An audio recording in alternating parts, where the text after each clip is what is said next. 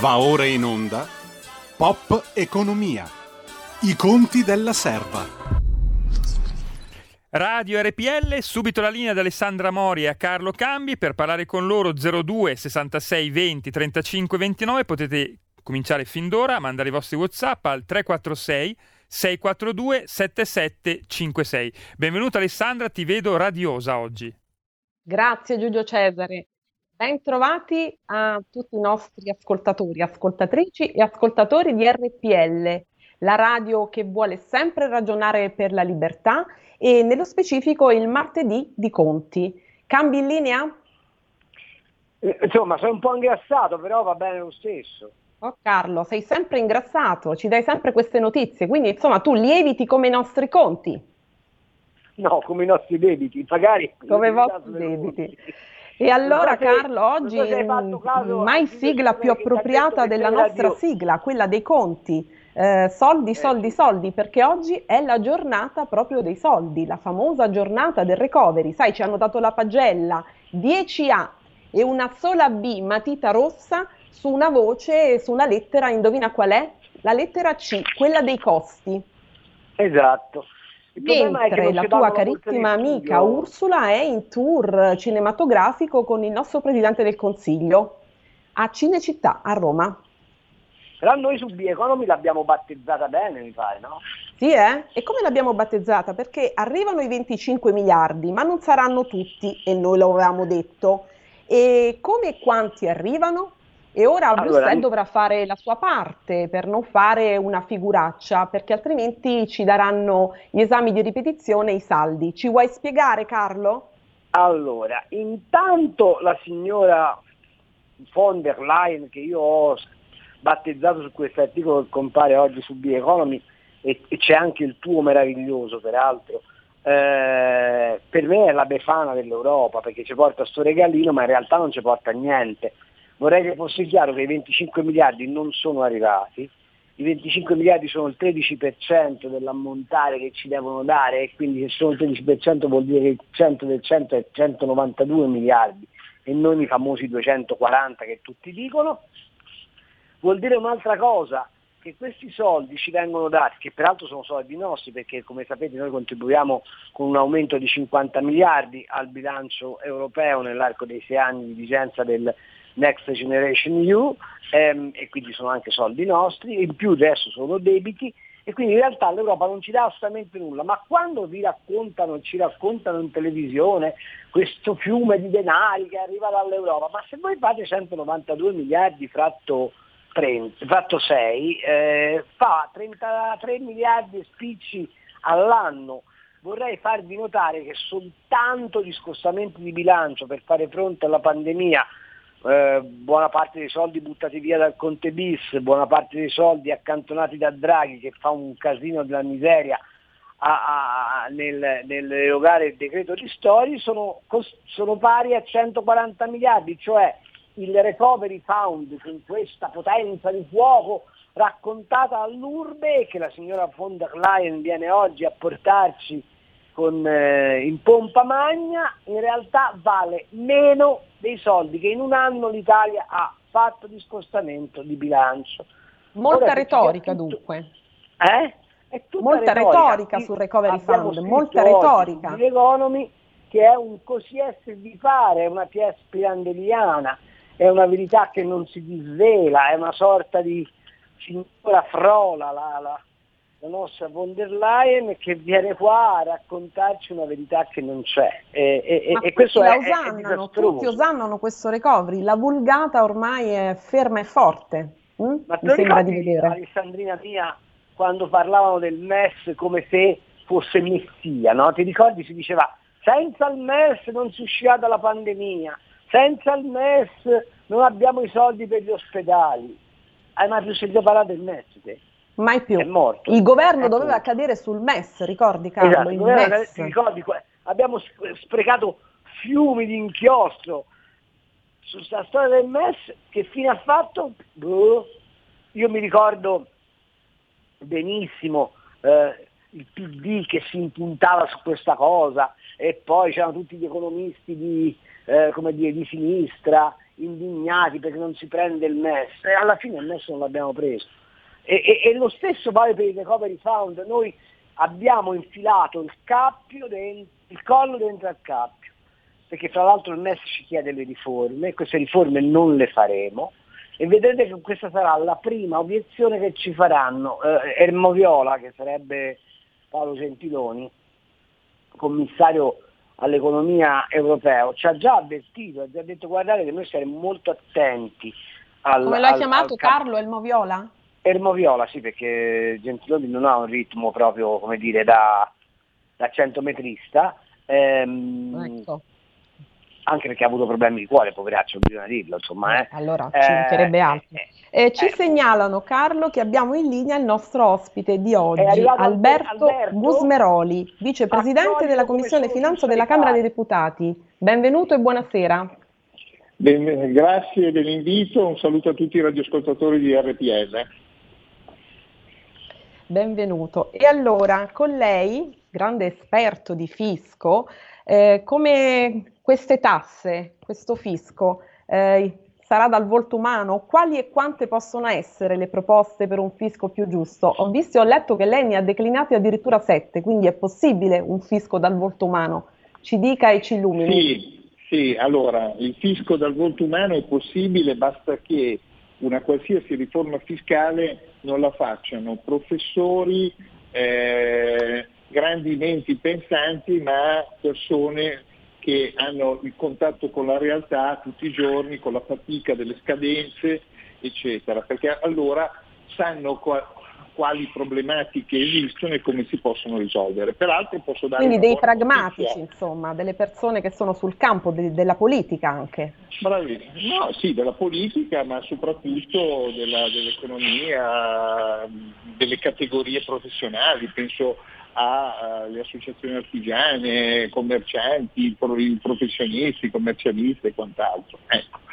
Ehm, posso dare una buona notizia, nel senso che oh, eh, un anno fa, il, esattamente il 5 agosto del 2020, a fronte di una proposta dell'Agenzia delle Entrate di eh, riforma dei metodi di calcolo del pagamento delle tasse, che era praticamente una proposta complicatissima, come Lega abbiamo lanciato la proposta di rateizzare in 12 mesi le tasse già esistenti, ma soprattutto il secondo acconto di novembre di eh, rateizzarlo dall'anno successivo, quindi per la prima volta in 50 anni si pagherebbero le tasse a anno concluso e non prima di concludere l'anno, perché vuol dire eh, permettere a tanta gente di riuscire a pagarle perché sono rateizzate in sei mesi, vuol dire l'anno dopo, vuol dire non avere più crediti fiscali, vuol dire non andare più in banca a chiedere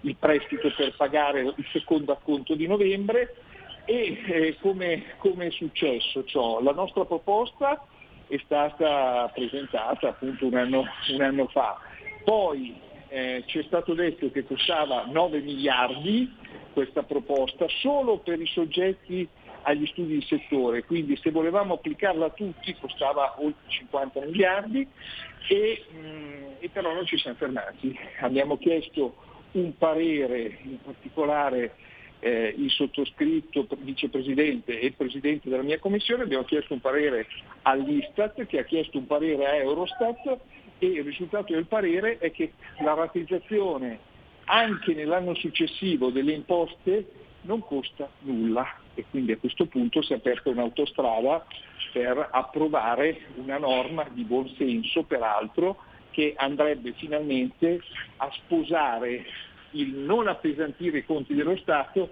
e aiutare i cittadini. Alberto, ma sai perché hanno fatto questa cosa? Perché, Pronto? Perché abbiamo, ah, no, io... no, perché, no, perché abbiamo dei tecnici che non conoscono la differenza che c'è tra il bilancio di competenza e il bilancio per cassa. Bravissimo, bravissimo. No, ma diciamo... È una, ro- è una roba che al, esclusa la DAD, ammettiamo che non ci sia la DAD, uno studente di istituto tecnico per ragionieri al quindicesimo giorno di scuola detto, ha imparato, ok? Per quello che ho Noi... detto, la riforma è meglio che la faccia esatto. a diciamo, dimestichezza con, con la pratica. Ecco.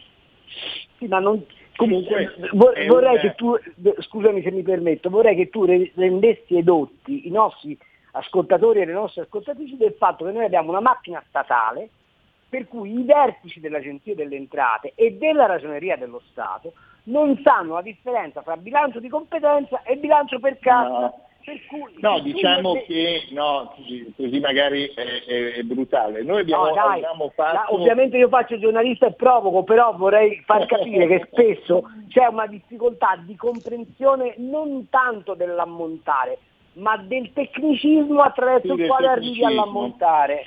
Okay. Ma infatti tutto ciò nasce dal fatto che io faccio il commercialista, però ho fatto nella mia uh, purtroppo lunga attività anche il revisore dei conti dei comuni, che è, quindi ho visto anche lato, l'altro lato della medaglia, quindi certo. i conti dei comuni ma anche delle regioni, io sono stato revisore della regione, e ehm, il concetto è questo, eh, bisogna, se, se si ha un'idea e in qualche modo si è convinti bisogna perseverarla, perché in questo caso noi a marzo, eh, io e il, il, Presidente della mia Commissione, abbiamo fatto un quesito scritto al MEF, Ministero dell'Economia e Finanze, e la risposta scritta è costa una fortuna. Non certo. ci siamo fermati, siamo andati a Istat e a Eurostat, ma eh, chiunque dotato, tra virgolette, di un minimo di senno, se vogliamo, si sarebbe fermato di fronte. E invece questo in qualche modo anche, anche di eh, cioè deve stimolare la gente a pensare che se uno crede di essere nel giusto alla fine deve continuare a perseverare. Senti Alberto, scusami, ti faccio un'altra domanda che, che mi pare invece di grande attualità. La vostra proposta secondo me ha un'altra caratteristica importante che è la moralizzazione della gestione dei soldi pubblici, perché in realtà con gli acconti eh, questi hanno cominciato a mangiarsi il vitello nella pancia della vacca e forse ora smetteranno di farlo. O dico Assolutamente, bravissimo, bravissimo, bravissimo, perché pagando il 50% delle tasse nell'anno successivo eh, devi stare molto attento perché è vero che non hai problemi di competenza, però potresti avere problemi di cassa, nel senso esatto. che se tu non gestisci bene la cassa potresti averli e quindi devi stare molto molto attento. Ma questa proposta, infatti io nella proposta di legge che ho scritto ho messo anche questo passaggio, eh, c'è la possibilità a questo punto di abolire la ritenuta d'acconto del 20% per tutti i professionisti. Stiamo parlando di un milione di professionisti che tutti i mesi subiscono la ritenuta d'acconto e che con questa operazione sul secondo acconto di novembre eh, si può tranquillamente abolire perché pagare la ritenuta che scomputi lo stesso mese non avrebbe più senso. Questo per dare l'idea. Però anche qui, esatto. attenzione, noi abbiamo chiesto sempre al MEF, il MEF ci ha risposto, costa 9 miliardi, ma io, che ho una piccola dimestichezza con la materia, ce l'ho, ho, de- ho chiamato il MEF e ho detto, ma scusatemi, ma se siamo a giugno ormai, quindi sei mesi di ritenuta l'hanno già passato, non può costare 9 miliardi, costerà 4,5. Certo. Ah, sì, costa 4,5. Certo. Ma allora se si fa tra il 17 di dicembre, che è l'ultimo giorno del pagamento, il 16 dicembre è l'ultimo giorno del pagamento della ritenuta da conto, e il 17 dicembre questa legge non costa niente neanche abolire la ritenuta da conto. Cioè questo è dà l'idea che se si vuole trovare la soluzione, si può trovare la soluzione, però bisogna trovarsi comunque davanti delle persone che non preferiscono dire no, questa cosa non si può fare. Vorrei che intervenisse anche Alessandra. Alessandra, prego. Sì, io vorrei commentare questo dato con l'onorevole Gusmeroli e con te naturalmente Carlo. Il dato di Confcommercio dell'altro giorno, il crollo del 60% della spesa dei turisti e malissimo al nord, colpito molto il nord e le città d'arte. Un dato che contrasta con quello di poco fa dell'Istat che dice invece che il fatturato delle industrie italiane è ben sopra i livelli pre-crisi. Ecco, mm, il Nord eh, insomma, è molto penalizzato, onorevole Cosmeroli. Eh, che cosa pensa? Sì. Ma allora diciamo che qui sono due cose diverse, cioè l'Istat probabilmente, anzi senza probabilmente, si riferisce alla produzione industriale, al fatturato industriale e se eh, togliamo quei due mesi di lockdown dell'anno scorso, in realtà possiamo dire che l'industria non si è mai fermata da, dopo diciamo, fine ma- metà maggio dell'anno scorso. Quindi diciamo che è abbastanza veritiero la, il dato dell'Istat. Dall'altra sì, parte sì. è assolutamente veritiero anche il, lato di, il dato di commercio, perché, perché abbiamo visto bar, ristoranti, negozianti chiusi per mesi e mesi e in più gli stessi confini, cioè era diventato talmente complicato sia andare all'estero che tornare o venire eh, in Italia, eh, io abito in una città meravigliosa turistica che vive di turismo che è Arona sul Lago Maggiore. La conosco, è bellissima, eh, sono stata, meravigliosa eh, Arona. Bravissima, e eh, ho avuto anche l'onore di fare il sindaco, adesso sono vice sindaco, però eh, noi il turismo straniero è stato completamente azzerato. Eh, viviamo adesso moltissimo, devo dire con una crescita prorompente di turismo italiano, cioè l'italiano che prima andava all'estero e diciamo eh, noi siamo in qualche modo ehm, abbiamo una bassa autostima, io credo, cioè noi siamo il paese più bello del mondo, abbiamo i borghi, i paesi, le città più belle del mondo e, e poi dobbiamo in qualche modo andare all'estero Ecco, la interrompo un attimo perché con Carlo Cambi abbiamo fatto tante puntate dedicate al Made in Italy e al turismo. Che cosa si potrebbe fare per incrementare appunto il turismo italiano, visto che lo, quello straniero langue? Allora, diciamo che nella negatività questo periodo è servito a far scoprire l'Italia agli italiani e questo è già un fatto positivo. Poi io dico che il governo Draghi ha avuto una grandissima idea perché creare il Ministero del Turismo e darla a una persona capace come eh, Massimo Garavaglia è stata una, diciamo, una scelta molto lungimirante. Perché? Perché anche da questo punto di vista l'Italia è, diciamo, non ha mai espresso appieno le sue potenzialità. Perché? Perché noi siamo il paese eh, dei piccoli campanili, non riusciamo a fare squadra, quindi avere un, ministro, un Ministero del Turismo che tira tutti, eh, io credo che in futuro sarà veramente la chiave di volta dello sviluppo turistico del nostro Paese. Anche perché, e poi concludo, un altro dato di poco fa, eh, a luglio lo stop del blocco dei licenziamenti e a Milano sono 40.000 i posti di lavoro a rischio e 120.000 in Lombardia, proprio perché lei è uomo del nord produttivo. Cosa commenta? Sì, è, chiaro, è chiaro che eh, diciamo, bisogna eh, in qualche modo sbloccare con, tra virgolette, parsimonia, cioè perché, eh, e poi io credo anche prevedere più che sostegni, prevedere incentivi. Noi per esempio come Lega abbiamo presentato una, un progetto di legge proprio sull'occupazione che eh, sostanzialmente ehm, fa un po' il verso al eh, super ammortamento degli investimenti, cioè tu quando facevi tanti investimenti ti, invece di eh, comprare una cosa a 1000 e scaricarla per 1000 la scaricavi per 2000. Ecco, la stessa cosa sui costi del personale, cioè tu eh, assumi, bene, invece di scaricare il costo della retribuzione scarichi il doppio. A quel punto hai stimoli al, ai forti stimoli fiscali all'occupazione, in qualche modo superi anche la grande eh, diciamo, forbice che è il cuneo fiscale. Eh, dobbiamo pensare più a dinamiche di medio termine che spingano l'occupazione giovanile, l'occupazione femminile e eh, diciamo, in qualche modo rivedano certi concetti anche di lavoro che diciamo, un, eh, in poco tempo il Covid ha invecchiato.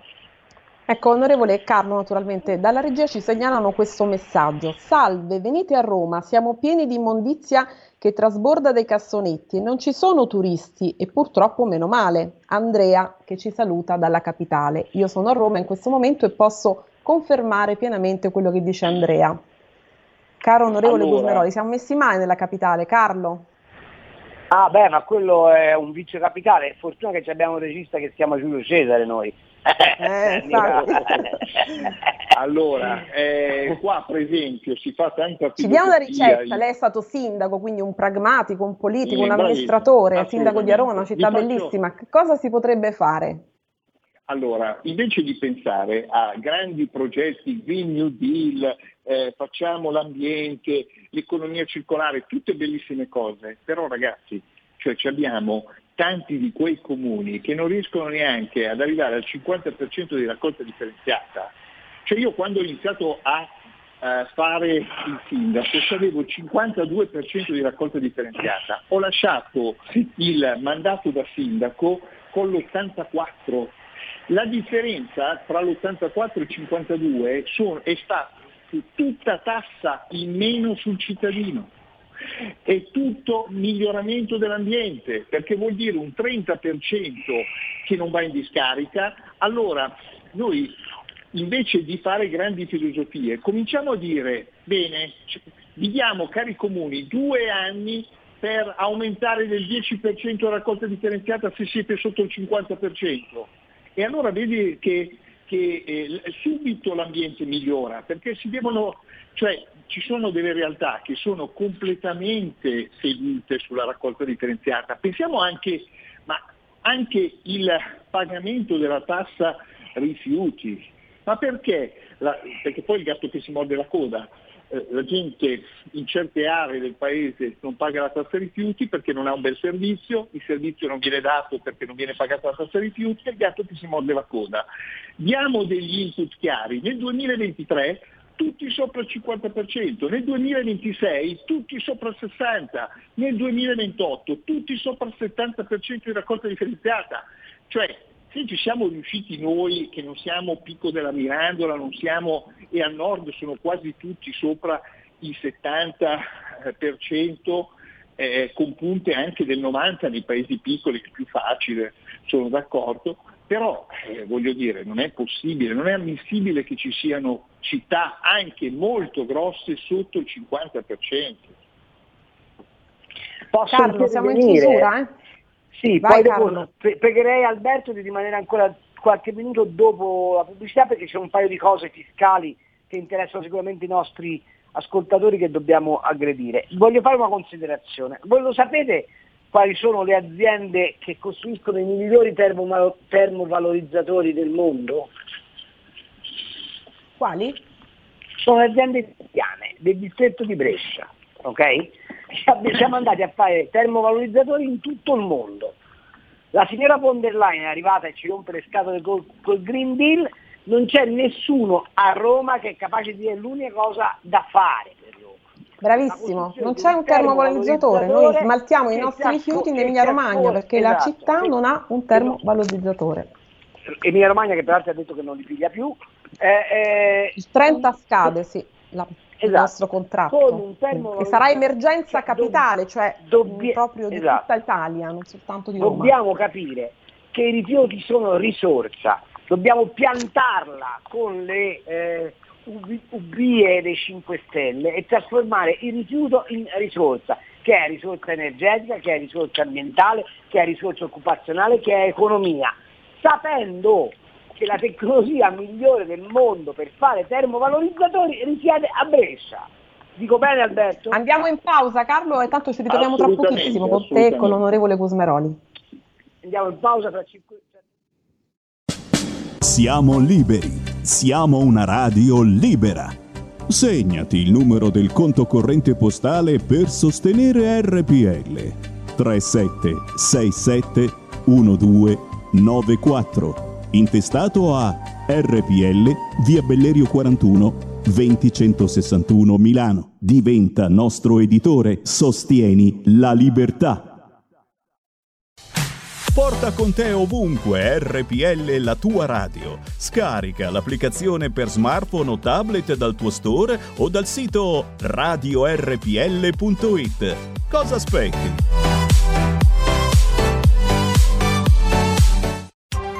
Coming Soon Radio, quotidiano di informazione cinematografica Mi prendo cura di Chloe da 17 anni. Sono un peso. Tesoro, sono la tua mamma. Devo prendermi cura di te quando hai bisogno di me e tu...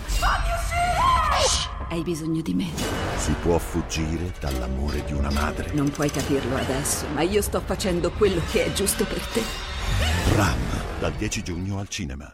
Dall'opera teatrale cult di Trevor Griffiths. La vita là fuori è difficile. Abbiamo bisogno di farci qualche bella risata. Il nuovo film di Gabriele Salvatores. La maggior parte dei comici serve sul piatto paure, pregiudizi, ma i migliori illuminano. Comedians, dal 10 giugno al cinema. A volte l'uomo che non noti. C'è una parte di me a lungo dormiente. È il più pericoloso di tutti. Che muore dalla voglia di mettersi in gioco. Dall'autore di John Wick. È stata una gran serata. Sei ridotto uno schifo, papà. Dovresti vedere gli altri. Io sono nessuno. Dal primo luglio al cinema. Radio RPL, seconda parte di Pop Economy, ridiamo la linea ad Alessandra Mori e Carlo Cambi, abbiamo con noi Alberto Gusmeroli, eh, stanno già squillando i telefoni, quindi dopo le vostre eh, ulteriori considerazioni passerò una chiamata. Prego Carlo. Allora no, volevo chiedere ad Alberto una cosa che sta dire, preoccupando un po' tutti, sta patrimoniale che l'Europa vuole ad ogni costo, riusciamo ad evitarla? almeno fino alle prossime elezioni politiche o prima o poi ci tocca di digerirla? No, no, no, la riusciamo a evitare, questo, questo è certo, io sono, eh, devo dire, eh, in prima linea insieme a Bitonci, a Bagnai eh, sul tema della riforma fiscale e eh, posso dire che assolutamente, assolutamente non, non, c'è quel tema, cioè la patrimoniale eh, diciamo che non, non, avrebbe nessuna possibilità di passare. Poi stamattina abbiamo fatto anche un coordinamento con Forza Italia e eh, anche loro sono assolutamente contrari, quindi diciamo che è impossibile in questo momento pensare che si possa mettere una patrimoniale. Ti faccio un'altra domanda Alberto, ho deciso che sulla mia dichiarazione dei redditi scriverò sono una multinazionale visto che tutti ritengono che il 15% di tassazione sulle multinazionali sia un livello adeguato, mentre su di me, che sono una partita IVA, il 43%, che poi diventa il 64%, mi sembra che ne pago poche. Che cosa ne dici?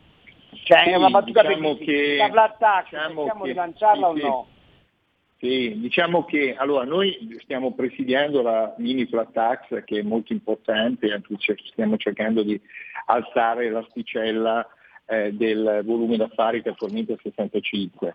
E, molto onestamente eh, devo dire che anche a me lascia eh, perplesso il 15%, eh, però considerando che attualmente non pagano nulla, eh, lo considero un buon primo passo. Eh, successivamente è chiaro che bisogna far seguire a questo primo passo eh, un passo più concreto perché eh, onestamente cioè, se si guardano i bilanci di queste società e le tasse che pagano spesso in Irlanda, eh, cioè onestamente eh, la cosa stride con le difficoltà economiche di questo periodo. Prendiamo le telefonate, Giulio Cesare, noi siamo qui. Pronto? Buonasera. Pronto? Sì, buonasera. Buonasera, noi ci siamo. Eh, bellissimo, sono anch'io. Allora, senta, io chiamo dalle Canarie, allora qui le tasse si pagano in questo modo. Ogni tre mesi hai le tasse da pagare, ogni tre mesi. Paghi la tua dichiarazione e fai. A giugno fai il conguaglio, a giugno fai il conguaglio e detrai tutte le detrazioni che ti sono consentite ma non fai, non esiste racconto, racconto, racconto che io devo pagare sulle tasse future, non esiste proprio, perché se dovessero fare una, una legge in Spagna sul racconto delle tasse che dovrei pagare l'anno prossimo. Questo ti, ti, ti prego, ritorno a Francisco Franco, cazzo, gli tirano la, gli tagliano la testa a Sanchez e a compagnia bella. Cioè, non esiste proprio e si sta di un bene la Madonna. Seconda cosa, a Campi. Ma perché? Ma perché? Ma perché? Perché bisogna incazzarsi per questi deficienti che avete al governo. Non incassateli, mandateli via, mandateli via. Io sono vivo d'Italia da sette anni, mandateli via. Ma guardate la faccia di speranza, cazzo, guardate la faccia di speranza, mandatelo via. Sono una massa di idioti che non finisce più, non capiscono una bella minchia di nulla. Grande. Scusa se rido, Come la mettiamo? La... Andiamo tutti a vivere nelle Canarie? Ma perché no? ma magari. Grazie amico. Ne prendiamo un'altra, c'è? Eh, in questo momento è caduta, però eh, appena c'è ve la passo. Allora, Alberto, Vabbè. ci chiedono tutti di far cadere questo governo. no, ma diciamo che eh, la Lega è entrata al governo e sta portando a casa eh, dei risultati. Fossimo stati all'opposizione, certo avremmo fatto come Fratelli d'Italia all'opposizione a, a, a, diciamo, a dire va tutto male, va tutto male, però eh, a quel punto ci saremmo tenuti il Conte 2 con tutti i disastri, saremmo in una situazione disperata e non, non oso immaginare eh, con Arcuri al posto di figliuolo. E, e, quindi io dico che la Lega ha fatto bene ad andare al governo perché se il 28 di giugno toglieremo finalmente le mascherine alla, all'aperto sembra una stupidata però è una liberazione, se molte attività si sono aperte in sicurezza è merito della Lega, se adesso portiamo a casa come diceva il, eh, il radioascoltatore dalle Canarie, portiamo a casa che non pagheremo più la conto a novembre, cioè in anticipo, ma nell'anno successivo è perché la Lega è al governo, cioè eh, viceversa l'opposizione puoi sbraitare quanto vuoi, certo eh, monetizzi in termini elettorali, però poi io voglio vedere il giorno che vai al governo se eh, tutto quello che dici lo riesci a tradurre in fatti. Senti Alberto, ma te che sei molto vicino a Giorgetti, il quale si è un po' arrabbiato con Speranza, ma questa cosa che Draghi lo voleva cacciare, il ministro della salute, è una butad o effettivamente su Speranza ci sono molti dubbi adesso? Io non lo so perché onestamente eh, devo dire che Giorgetti sta lavorando giorno e notte, è, è presissimo, e eh, facciamo fatica anche noi a, a, sentirlo, però posso dire questo, eh, che a me ha impressionato la conferenza stampa in cui c'era Draghi e c'era Speranza e le cose di ordine sanitario, potete fare la vaccinazione eh, eterologa eh, oppure certo. con eh, gli addetti Draghi, cioè in qualche modo io ho interpretato è meglio che prenda io le cose in mano perché insomma viceversa le cose non vanno bene. Ecco, questo è un po'. L'hanno interpretato in molti stato, così, eh? È stata la mia interpretazione, onestamente. Poi magari resta un'interpretazione, eh, eccetera, però mh, onestamente eh, senza eh, offese eh, il ministro Speranza eh, in questi 15 mesi non ha dato una grande prova di sé. Ecco, voglio tirare fuori il libro fatto eh, pensando che fosse finito tutto. Eh, io facevo il sindaco eh, mentre lui scriveva il libro e, aveva, e, io chiedevo facciamo i test nelle scuole prima che aprano le scuole. Cioè noi durante il primo lockdown io dovevo pietire come sindaco perché ai contatti di persone ammalate facessero il test. Cioè questa era la situazione.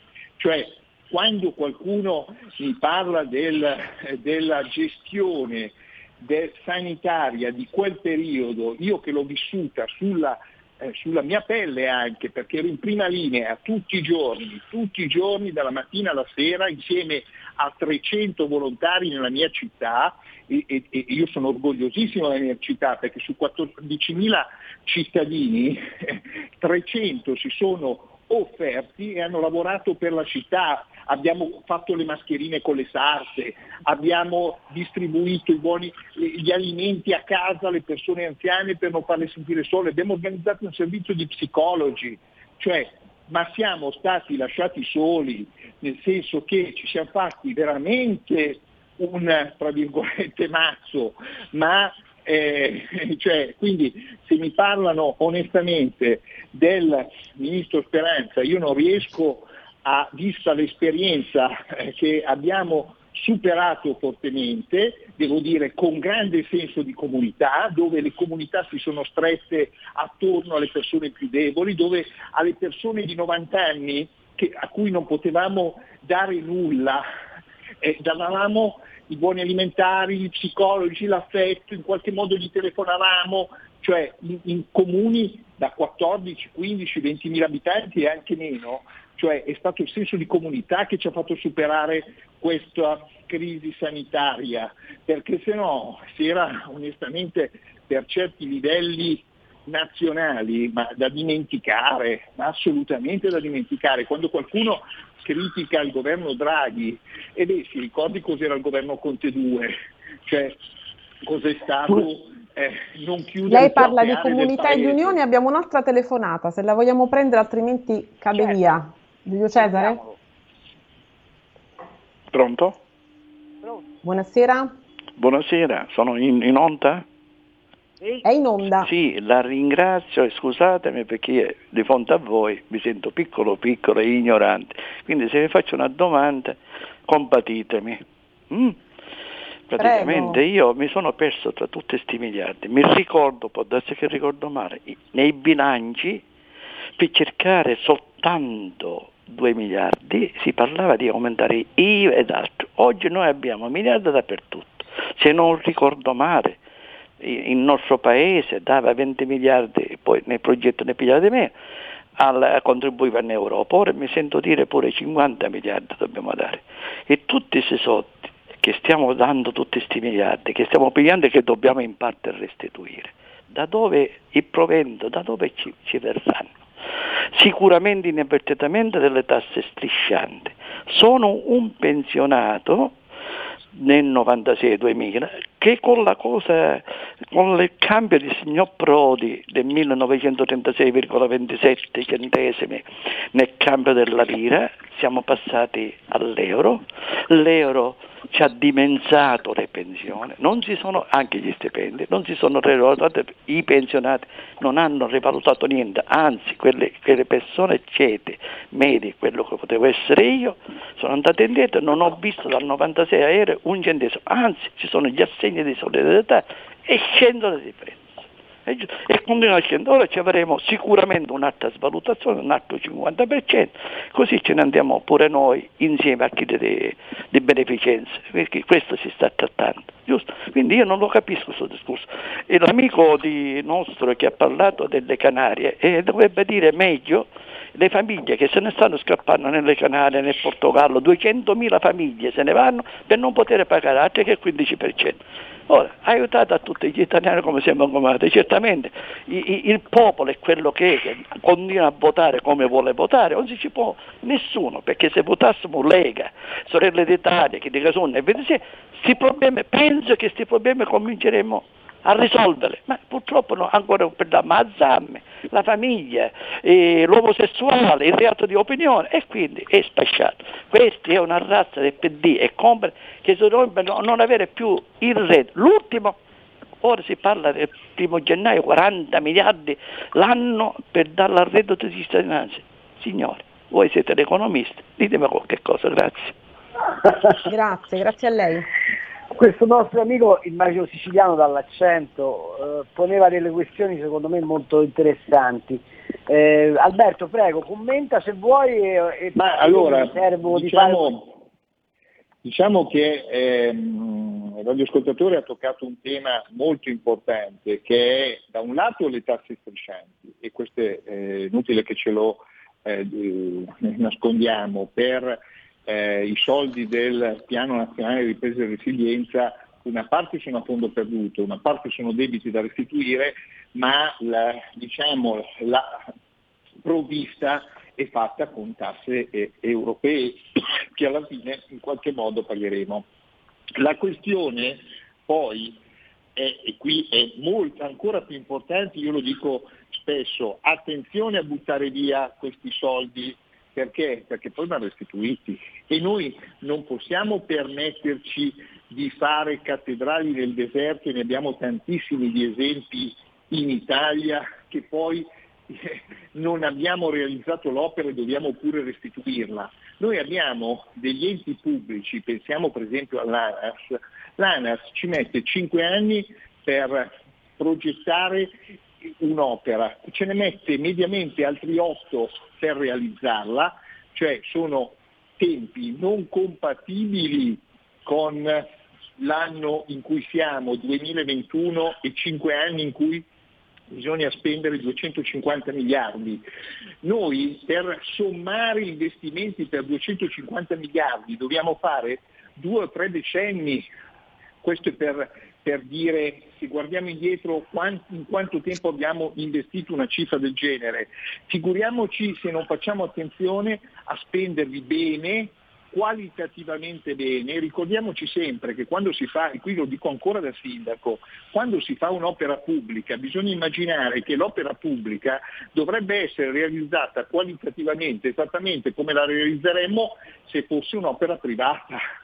Allora io non posso vedere, io mi ricordo che tutti gli anni asfaltiamo delle strade, tutti gli anni ero obbligato a far fare le analisi del catrame perché? Perché se non facevo le analisi del catrame mi mettevano giù un catrame D, ci siamo, e il risultato era che però lo pagavo bene. Allora eh, noi dobbiamo pensare che le opere pubbliche devono avere la stessa qualità di come realizzeremo casa nostra.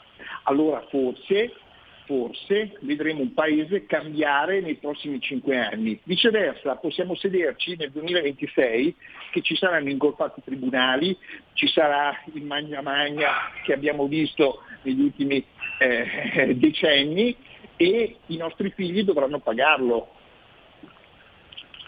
Alberto, tu dici cose molto sensate, ma il nostro ascoltatore poneva altri due problemi che io provo a, a, a a affrontare e risolvere e poi vorrei il tuo commento. Allora, il primo problema che pone il nostro ascoltatore è io ho perso potere d'acquisto da quando esiste l'euro, ok? E l'ho perso in maniera selvaggia perché ci ho rimesso un sacco di soldi. Secondo problema, io eh, non capisco da dove questi soldi di cui si ragiona arrivino. Su questo non c'è stata una sufficiente chiarezza, un'informazione trasparente, perché noi sappiamo tutti che il vantaggio reale derivante all'economia di questo Paese dall'accesso alla Recovery Fund non supera i 30-35 miliardi come impatto positivo dal punto di vista del dare e avere. No? Eh, consideriamo sì. il risparmio sugli interessi sì. per la massa dei 130 miliardi che pigliamo a debito e il, la differenza positiva tra ciò che noi diamo all'Europa e ciò che l'Europa ci restituisce in termini di fondo perduto. Più o meno quella è la cifra. Ma quello che non abbiamo spiegato bene è che abbiamo di fronte due alternative. O avere un recovery fund che attiva i meccanismi di moltiplicazione della ricchezza e quindi ci porta immediatamente nell'arco di sei anni con un fattore che potremmo chiamare di, di booster, cioè di, di spinta fortissima sull'economia e questo potrebbe anche farci recuperare un po' di quel potere d'acquisto oppure eh, arriviamo definitivamente al fallimento dell'Italia, perché questa è una partita decisiva da cui è bianco o nero, non ci sono sfumature secondo me sul recovery. Volevo dire però una cosa a, a, alla quale tengo molto, eh, eh, mi sa che l'Europa, siccome ha fatto una provvista di soli 80 miliardi eh, di suoi bond, non abbia intenzione di fare le erogazioni eh, a tranche, ma abbia l'intenzione di fare le erogazioni soltanto ex post. E quindi ti chiedo, non è anche il caso che cominciamo a dire che i controlli si fanno ad opera finita e se mai qualcuno sbaglia paga la penale? Non è il caso che cominciamo a dire alla finanza state un po' buoni e non entrate dentro i cantieri a rompere le scatole subito perché il procuratore si è svegliato male la mattina. E faccio un'altra domanda, non succederà che avendo voi della Lega giustamente lanciato il referendum sulla giustizia, le procure trovano il modo di boicottare il recovery aggredendo le imprese impegnate sui cantieri? Ma allora io dico che ehm, il tema dei controlli dovrebbe essere eh, diciamo, eh, cambiato e dovrebbe essere sempre ex post.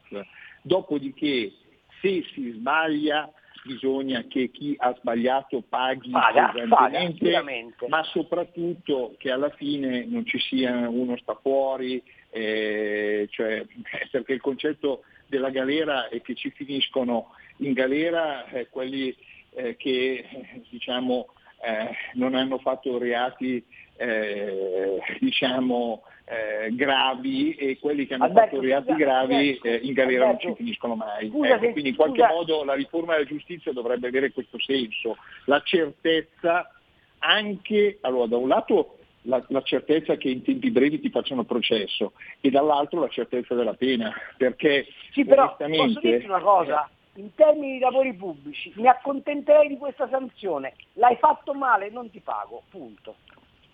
Sì, sono d'accordo, assolutamente d'accordo, controlli, controlli di qualità, controlli ex post, perché cioè noi con i controlli preventivi, con la burocrazia, con la carta, pensiamo per esempio eh, a tutti gli incidenti che sono successi in generale.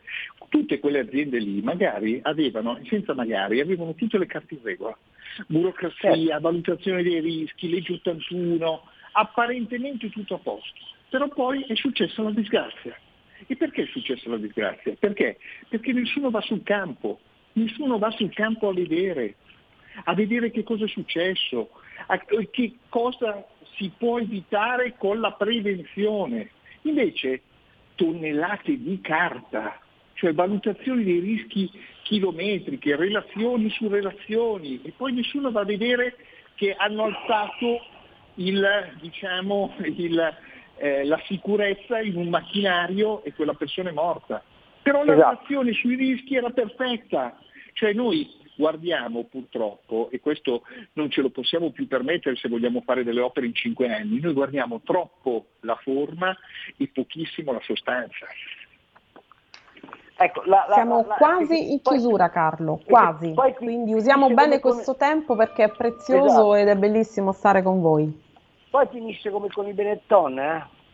Cioè che gli ricompriamo Eh, bravo, autostrade dopo bravo. averli minacciati Bravo. agli stessi soldi che hanno cacciato loro, salvo il fatto che loro per Bravo. 15 anni si sono tenuti i pedaggi in, in pancia, eh? Certo, finisce così, certo, eh? certo, certo, assolutamente, assolutamente. Io credo che l'onorevole Gusmeroli sarebbe stato un ottimo candidato sindaco di Roma. Che ne pensi, Carlo? Dai, sì, secondo me sì, anche perché Io, se se, Roma candidato- diventasse bella come Arona, eh, allora sarebbe, sarebbe un gran vantaggio. Ma, eh, eh, eh, vi Potrebbe dispensare degli ottimi consigli, delle ottime indicazioni a Roma, lei. Quindi, insomma, io la invito. sistemare 4-5 cose, basta, senza fare grandi voli pindarici. Eh, verde pubblico, eh, strade, marciapiedi, eh, trasporti e rifiuti. Cinque punti Ecco. senza fare troppe cose. Se per cinque anni un qualsiasi sindaco a Roma fa queste cinque cose con metodo, organizzazione, ci mette l'impegno, Roma può diventare la città che è sempre stata e che è bellissima. Scusa, Se eh, già di queste cinque cose ne, fa- se ne facessero due, eh, trasporti ed immondizia già sarebbe tantissimo. Ale, fammi Sì, no, no, certo. Prego, Carlo, Eh. vai. Allora, eh, lui è il sindaco di Arona, ok? Arona. Sì? E Adesso gli levi dice- la M, gli metti la M, diventa sindaco a Roma. È perfetto. È perfetto. E allora in chiusura la posso fare una domanda politica. Questa carta fondativa dei valori, ieri sera Salvini ha parlato in tv. Lei che ne pensa di questa federazione? Perché è un pragmatico, ma insomma un politico pragmatico. Sì, Condivide? ma, diciamo, noi proprio ieri sera alle 9 ci siamo trovati appunto io, Bagnai, Bitonci con eh, tre di Forza Italia, eravamo collegati ovviamente in video e abbiamo unito le- la proposta della Lega sulla riforma fiscale e la proposta della Lega di Forza Italia, la proposta sulla riforma fiscale di Forza Italia. E oggi siamo andati all'incontro eh, con i due presidenti, D'Alfonso e Marattini, abbiamo portato una proposta unitaria. Quindi diciamo che noi ci siamo già posti come diciamo, lavoro insieme. Quello che è più difficile secondo me è mh, non è, non è attualmente all'ordine del giorno, è un partito unico. E infatti Salvini ha parlato di carta fondativa, non di partito unico, bisogna dire sì, sì, eh, esattamente ciò che ha detto, infatti, che sono due cose, um, insomma, che vanno nella stessa direzione, ma sono due cose diverse. No, Però, no, assolutamente. scusate. Come sempre Matteo Salvini ci ha visto lungo, quindi lavorare assieme, produrre assieme delle proposte perché si conta anche di più, cioè siamo sommati, arriviamo al 30%, quindi ehm, e se guardiamo in termini di seggi in Parlamento anche di più. Quindi eh, diciamo, è molto importante fare proposte unitarie, però diciamo, eh, all'ordine del giorno c'è questo. Però Carlo, stiamo chiudendo, cosa. vai tu. Sì, una cosa velocissima. Oggi il Vaticano ha eh, detto al PD il vostro DDL ZAN offende i patti lateranensi, il concordato. Io credo che eh, nel Paese ci sia una certa insofferenza verso alcune fughe in avanti che la segreteria Letta sta facendo e lo dico mh, per affermare questo, che nella pancia degli elettori del centrodestra la federazione esiste già. Io sono convinto che se i tre partiti presentassero una lista unitaria prenderebbero eh, una sommatoria di voti. Questo- di questo ne sono convinto, cre- ma non tanto perché vogliano eh, eh, promuovere la Meloni piuttosto che Salvini, piuttosto che, che Tajani o, o Berlusconi, ma perché vogliono fare argine a una deriva ormai non più sopportabile di una sinistra che avendo perso qualsiasi riferimento popolare cerca di governare sulle parole d'ordine del politically correct. Non so se Alberto è d'accordo su questa mia analisi.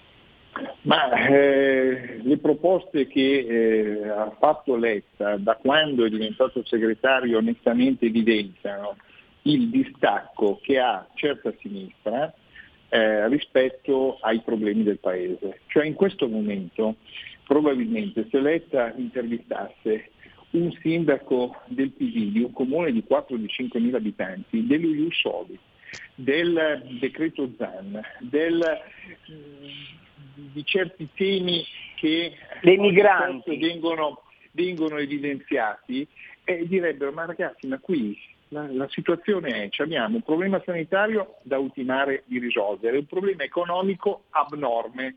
Bene, eh, sono questi i problemi che la gente vuole vedere risolvere, perché la gente si sente lontano dalla sinistra, si sente lontano dalla sinistra perché eh, la politica è risolvere i problemi della gente, i bisogni della gente, tradurre in atti concreti i bisogni, i desideri, anche i sogni della gente. Ma questi non sono i sogni, lo Iustoli, il disegno ZAN non sono nel, diciamo, nel, eh, nei, nei pensieri eh, degli italiani. Ecco perché sono lontanissimi eh, da, da loro e, e- e perdono, e perdono diciamo, anche consenso. Quindi io credo Con questo pensiero pragmatico mi devo terra. scusare, ma dobbiamo chiudere perché il nostro condottiero regista Giulio Cesare ci sta avvertendo. Quindi, in sintesi, eh, tre cose Allora- pragmatiche operative. Onorevole Gusmeroli. Allora io dico Per le nostre città. di, di- di impegnare molto bene i soldi dell'Europa perché non ci possiamo permettere sprechi, fare quelle riforme che eh, diciamo, la gente, di cui la gente ha bisogno, pagare meno tasse e pagarle in modo più semplice. Eh, quindi non avere la- il problema del calcolo delle tasse, avere eh, in qualche modo una semplicità e questo vale per il fisco, vale per la giustizia, vale per la pubblica amministrazione, vale per tutto. Semplicità. L'Italia ha bisogno di semplicità dopo eh, decenni in cui si è pensato che la complicazione fosse il modo per risolvere l'evasione fiscale, per eh, trovare i malviventi, eh, eccetera, eccetera. Qui c'è bisogno di un grande progetto di semplificazione. Semplificazione. Benissimo, Grazie, Carlo. Alberto. Ciao, Chiudiamo. io saluto Grazie, basta, grazie siamo in dell'invito, Grazie, è stato veramente grazie. un piacere stare con voi e un saluto a tutti i radioascoltatori. Grazie a ciao presto. Alessandra, ciao onorevole Gusmaroli, ciao RPL, mi raccomando, ragionate per la libertà e difendete la radio. E a martedì. Avete ascoltato Pop Economia.